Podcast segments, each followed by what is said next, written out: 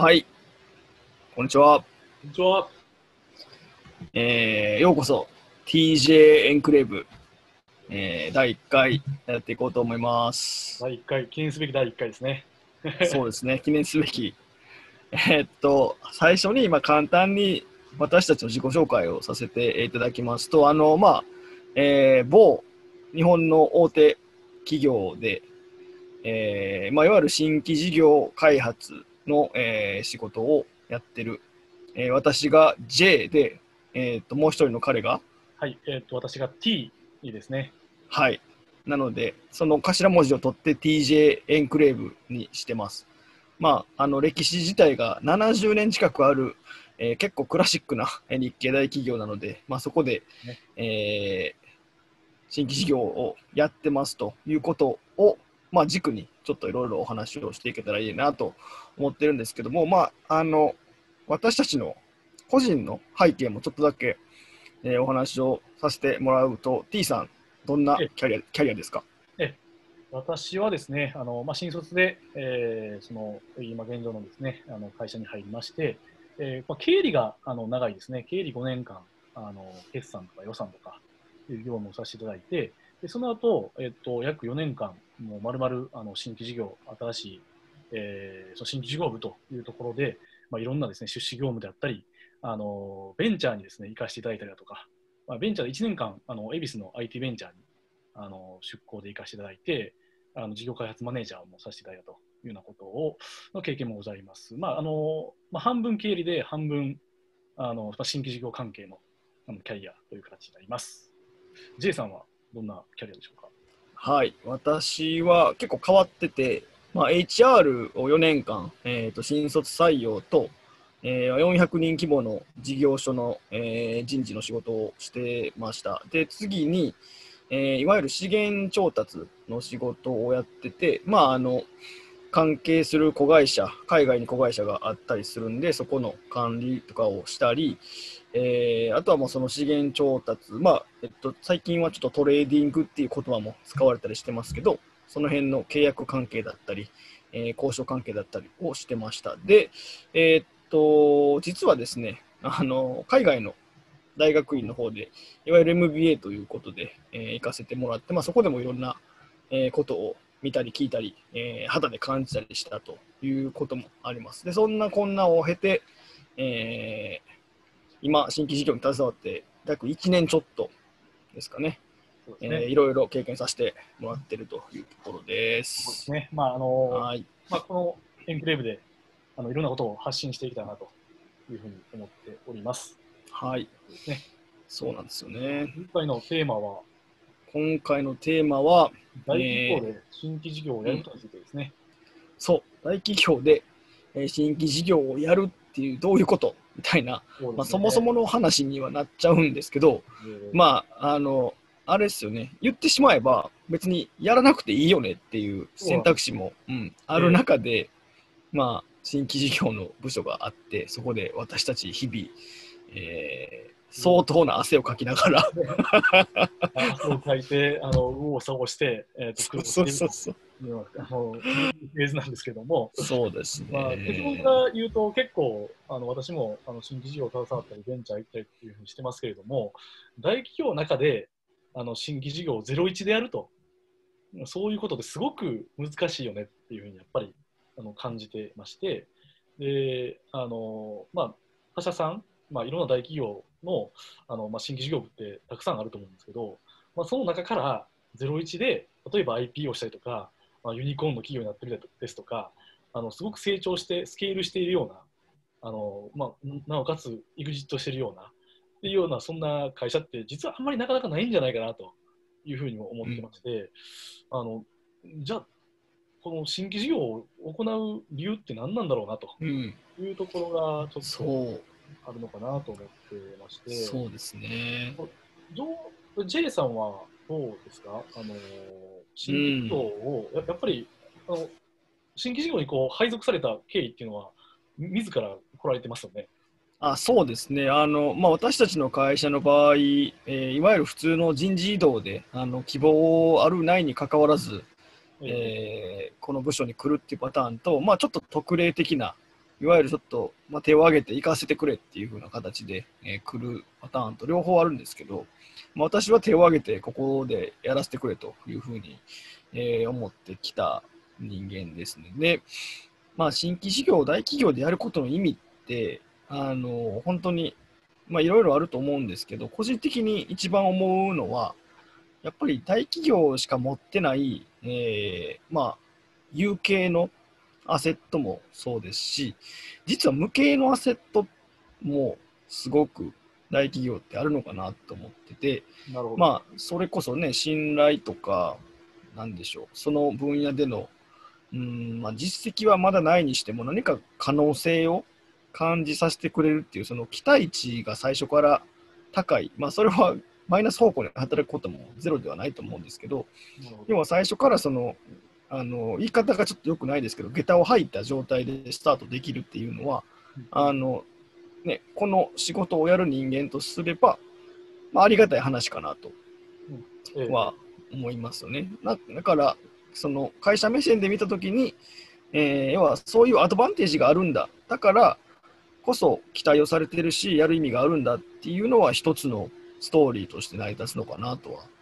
えー個人的には思ってる。なるほど、おっしゃる通りですね。そ確かに、私もそこはそうですね、そういう同じえーことは思っていまして、まあ、ややる意味って会社目線からっていうことと、あとやっぱ社員目線、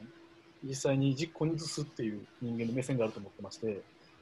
まあ、会社目線からすると、まあ、大きくは2つかなと。もう、1つ目はやっぱり収益を拡大させるっていう新たな分野に行って、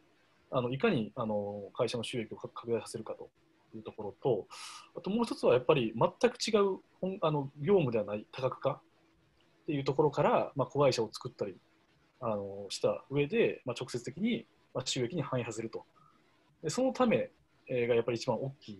ていうところを鑑みるんですけども、まあ、そのそれを鑑みると、一方で個人がうんやる意味っていうところと、やっぱりリンクしてないと、うん。なかなか会社は利益だと。でも、従業員はあの結構マインドとかマインドセットとか、うん。あの自分の成長感とか、まあいろんな要素を含むはずなんで、うん。まあ、そういった面ではどうですかね、うん。やっぱり従業員目線で新規事業やるうん。とかって、J さんどう考えありますか？やっぱここが今 T さんが言ってくれたみたいにすごく鍵になるポイントだと思ってまして、あのーまあ、どんな業務、どんな仕事であっても結局それを回していくのって人じゃないですか。だからその人が、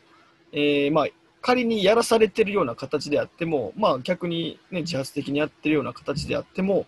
あのそこが最もエナジャイズされてる、最も力を出せるような状態にどっちにしろなってないと回らない世界だなとは、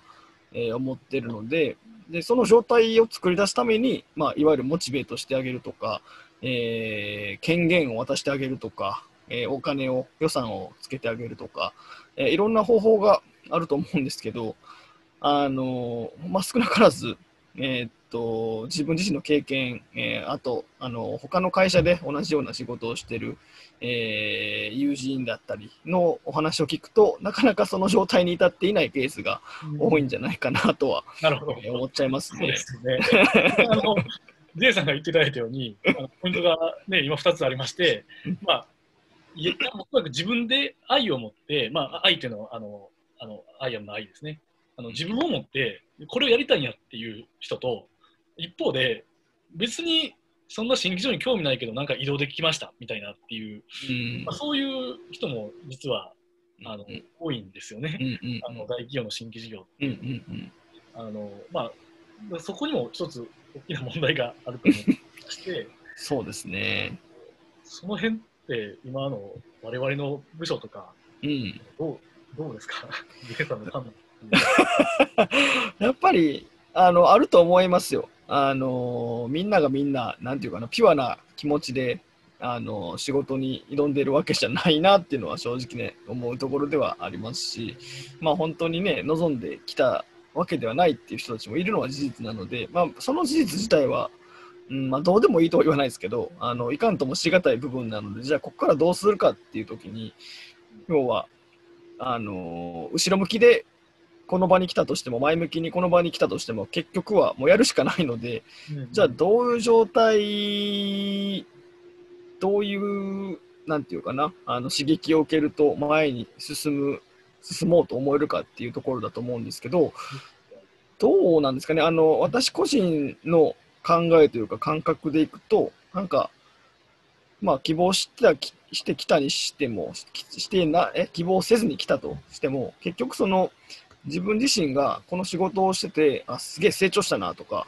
えー、あこう目標にしてたことに達成できたなとか、えー、達成はしなかったけどいやもうここまでやったし何より昨日の自分と今日の自分を比べた時にはもう全然今日の方がいけてるわって思えることが、まあ、喜びというかだからこそ明日も明後日も頑張ろうっていう風な気持ちになっててでそれがまあ、私が頑張れてる大きなモチベーションの源泉の一つなんですけど、えー、いやすごくそ今のお話ポイントでして、うん、あのおそらく J さんはすごく自分とこれまで向き合われてきてで自分の、まあ、ウィルっていうところをもうあの行動に移せている状態でで、まあ、要は自分のもうこういう確固たるこうなっていきたいですとか、まあ、要は自己実現欲求ってことですよね。うん、まあ、マズローで言うと、そうですね、一番上の方に、はい、承認のもう一個上のところですかね。悪いなというふうに感じてまして、うん、なんかあの新規事業のこういう部署にいますと、やっぱり、まあ、いろんな人がいますと。私の意見としては、あのそういう J さんのような、本当に、まあ、新しいことをしたいだとか、こういう市場を作り出したいですとか、こういうサービスを作り出したいっていう、自分でやりたいっていう人、まあ、その代わり、うん、あのお金っていうのは、うん、まあまああのそこまであの、うんうん、あのこれをややらせてもらえるのであれば、うん、いいですよっていうすごい強いウィルを持った方、うん、と一方であの本当に起業したりとか 本当にバイアウトするだとか、うんうんうん、結構資本政策にも寄ってくると思うんですけど、うん会社を起こすの目的って私の友人であれば結構こうもうバイアウトしてもう5億円ぐらいポンともらってあのまあそこで儲けるっていう、まあ、そういうことを考えてる人も一方でいるわけですね。うんうん、で大企業の中にもおそらくそういう人っていまして、であのまあ、そういう人がまさにあの大企業で新規事業を起こせるのかという問題もありますし、うん、でもう一方でやりたくない、別にそんな新規事業に興味ないけど、うん、ってしまってるっていう人がいると。なので、あの何が言いたいかと申しますと、もう初めの、その、ジョ J さんのような方しか新大企業で活躍できないんじゃないかなと。そういうあの論点も一つあるのかなと思うんですけど、その辺ってどうですか？なんかめちゃくちゃ持ち上げられたような感じが するんですけど、まあ、そのマズローの、えっとまあ、欲求段階の話にちょっと絡めて言うとあの、まあ、別に自己実現欲求が強い人じゃないと成功しないとは思ってなくて逆に言うと私まだ何も実績残せてないのであのチャレンジはいっぱいしてるんですけど、あのまあ、それが絶対条件っていうわけじゃないのかなという気はしてるんですけどでここでやっぱからくり的に面白いというか、着眼したいところは、結局その人って、まあ、私、J のように自己実現欲求の人もいれば、あのまあ、他そうじゃない人の場合は、えっと、承認欲求、まあ、他者からの承認が欲しいだとか、まあ、自分自身で自分を承認したいとかってあると思うんですけど、その承認欲求をあの満たす、えー、ことができれば、あの冒頭私が言ったようにエナジャイズされてる。すごくこう力を発揮しやすい状態になってるっていうことにそういう状態に至ると思うんですよね。でその状態がどういうふうにななんていうか方程式というか、まあ、そのチームの組成であったり、えー、っとまあ、報酬の出し方であったりそれが経済的なものなのか心理的なものなのかっていうのはあるにしてもそれをどういうふうにあの注入をしてあげればあの最もそのエナジャイズされるのか、で、うん。それが、えっと、承認欲求で動く人と自己実現欲求で動く人との間で、どういうふうなケミストリーを起こしていけばいいのかみたいなことを、えーもうちょっとその、えーマネージをする側が考えていければ、もっとうまく回るのかなっていうのは、個人的にずっと思ってるところではありますね。なるほど、なるほど。うん。私個人としては、そこの自己実現欲求を持った方じゃないと、あのーまあ、そういった新規事業っていうものは、やっぱり前に進めていけないんじゃないかっていうちょっと考えが実は私の中でもあったんですけど、まあ、J さんの考えでは、まあ、そうではないと、まあ、それがあの絶対条件ではあるかもしれないですけど、うん。あのまそれだけじゃないと、承認欲求の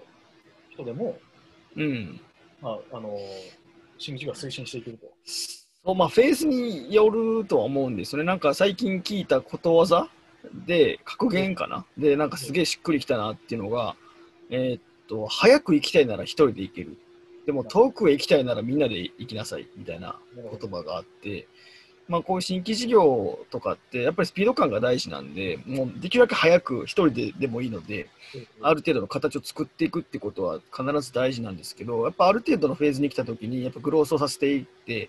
えーまあ、キャパを取って、マスを取ってっていうことを目指していくにあたっては、一人じゃ絶対できないので、そうなってくるとみんなでやっていく必要があるということを思うと、まあ多分最初の方は一人で、あのどんどんどんどんもうすっ飛ばしてガーっていってしまえばいいのかなとは思う反面、やっぱりどこかでこう仲間というか、一緒にやってくれる人が必要なんだろうなと思いますし、その自己実現欲求ばかりを持った人を集めても、多分うまくいかないのかなと。逆にその承認欲求を持ってる人と実現自己実現欲求を持ってる人でお互いに補完し合うことで 結構最強のチームとか。ができるんじゃないかなっていうのをちょっと思ってますね。ね。ありがとうございます。まあ、とはいえ一方でやっぱりね、あのその自自己実現欲求を満たしたいというぐらいの強い思いが、うんあ、のあってグリップできると思うので、そうですねメイさん。は、まあ、その域に達されてると。でもこれ、僕は多分ね、承認欲求の、ああ、そうですね。どっちかと承認欲求強いですよね、T さんは。おそらくまた強いとうんあの思自分でも思ってるんですね。うんうんで僕もすごくそこに行き着きたいという思いはあるんですけど、それってどうどうやったらそこに行き着けるのかなという、そういうどうなんすかね。なんか、まあ、意識、うん、経験ですか、経験だと思いますよ。まあ、意識して自分が、その、自己実現欲求を満たしたいっていうふうに自覚したのも、やっぱさ正直最近なので、で、あのそうなんですよ。でな、何がきっかけで、ね、それが変わったのかなっていうのを振り返ると、うーん、まあ、やっぱりその自分自身でハンドルして、えーっと、まあ、成功でも失敗でも、まあ、両両方なんですけど、え 一定の結果というか、自分自身でハンドルして、自分自身以外の何者でもない。自分しか責任を取れないアウトプットが出てきたときに、初めてそれが成功か失敗かでそれをもっと良くするにはどうしたらよかったのかっていうことが分かると思うんですけどそういう経験を幸いなことに、えーまああのこの年齢の割には割とさせてもらってるかなというのがあるので、なのでそういう思考に至った。要は他人の承認をもらえるかどうかで自分のあのー行動とかを変えてても、結局その人って自分の人生に責任なんかい一切取ってくれないので、そんな人に振り回されるぐらいだったら自分が思うことをちゃんと実現していくっていうところを、まあ、最上位の概念に置いたっていう風なイメージですかね。うんなのでやっぱり体験として自分のこう自分で考えて自分でハンドリングして、自分で責任を持ってうん結。果を最後までやり遂げるとうん。そういう経験っていうものを、まあ、小さくてもいいんで、まあ、積み重ねていくと。っっていう、はい、だとい思いますね。自分に向いてくると。うん。なるほど。ありがとうございます。そうですね。なんかこう、あの、概念的に大企業が新規をやる、うんうん。まあ、なんぞやという話からですね、あの一個人がああのどういうマインドセットで 新規事業に向き合うべきかというようなちょっとあの議論に変わっていってるんですけど。まあまあ、でもね、そういうマインドってやっぱりいると思います。し、まあ、新規事業は特にそうですけど、そうじゃない部署でもね、やっぱりその自分がどうしたいのかとか、自分のなんていうんですかね、責任というか、あのまあ、じゃ全部自分に返ってくるって思うと、行動って多分変わると思うので、えそういうマインドを持ってみてもいいんじゃないかなっていうのはーちゃん思いますね。あの勉強になります。あのまさにあのそういったあの自分で考えて自分で行動すると、で責任を持つという、やり抜くというところがすごく大事だということですね。そうですね。あ、はい。ああもう一個あったんですけど、ええ若干雑談ベースですけど、ええあのなぜこういう思考に至ったかっていうもう一つの理由として、あの私、ヒップホップがすごい好きなんですよね。ええで、そのヒップホップの歌手というか、アーティストって、大体、覚悟の塊なんですよ。なるほどね。あの歌詞とかを見てもらったら分かるんですけど、まあ、俺はこの町出身で、この町を背負って代表してここに来てるぜ、イエーイみたいな感じなんですけど、なるほど。あの大きなことは言ってるんですけど、やっぱ言うだけのことがあって、しっかりとその自分のこととか、自分の家族、友達、まあ、自分の町とかをディスられたらやっぱりやり返すんですよなね。るほど。まあ、それが合法か非合法かはちょっと置いといてですけど、あのそこって結構、あのなんていうんですかね、その全部自分に返ってくるっていうことのパッケージとしてすごいかんクリアだなと思ってまして、なるほど。あの言ったからには全部を自分に返ってくるし、自分自分なんだと最後は自分なんだっていうことを教えてもらったのはヒップホップからっていうなるほど。まあ、ある意味あの自分を追い込んでいると、そういう。そうそうそういう要素はありますね。うんなので、やっぱりこう自分を追い込む環境に行かないといけないし、うん、自分、まあ、人間って甘くなるじゃないですか、僕自身もそうなんですけど、うんやっぱりどうしても怠惰な方向に行くんですよね。もう、うん。テレビつけて、なんかパソコン開いてもうて、あの YouTube 見てしまったら、もうそこから10分ぐらい、もうもうそれが最高の、もう最高って言ってしまってるんですよ。そういう、いや、その時間でお前、資格勉強でもできるやんですとか、うん、何かインプット、アウトプットができるやんっていう、何かこう仕事というか、まあ、キャリア、うん、うん、分野、ことができるやんっていうう、ん、あのことも、まあ、絶対あるので、うん、まあ、そこのマインドセットをいかに自分で作り上げるかっていう。そうですね。なんか、そういうね、弱さって消えないじゃないですか。消せないので、なんか、それとね、どう付き合っていくのかっていう話に似てるのかなとは思うんですけど、なんかその意味で、その実はその、えっと、T と J が、これを、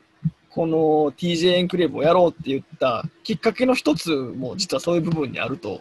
えー個人的には思ってまして、やっぱりこういうね、あの発信する場を持つと、ねちゃんとせなあかんなってそうですね。なるし、自分の言葉も選びますしね、ちゃんと。そう、考えますからね。考える考える。だから、あの、間違いなく、この発信を通じて T と J は成長するはずなんで、ですねあの、そこも、あの、温かく見守ってもらえればと、思いながら、はい。ははい。まあちょっと初回、あの、盛り上がりましたが、えっと、大企業で新規事業でどういうことっていうところから、まあ、なんかね、あの、えーマズローの話、えー自分はどの欲求が強いんだっていう話から、まあ、結局は、えー追い込むというか、自分自身とちゃんと対峙することが大事だよねっていう話でした。そういう人がね、はい、あの増えていくとうんいうこ。とが、やっぱり、あのまあ、活性化、組織の活性化につながっているのかなとうん、思いそうですね。ますが、はいまあ、次回、そうですね、あのうんまあ、テーマを決めて、まうんあ、アジェンダをちゃんと決めながら、またやっていきたいと思います。そうですね。はい。また楽しんで聞いていただけるように、これからも発信をし続けようと思ってますので、はいまた次回も聞いてください。ありがとうありがとうございました。ございました。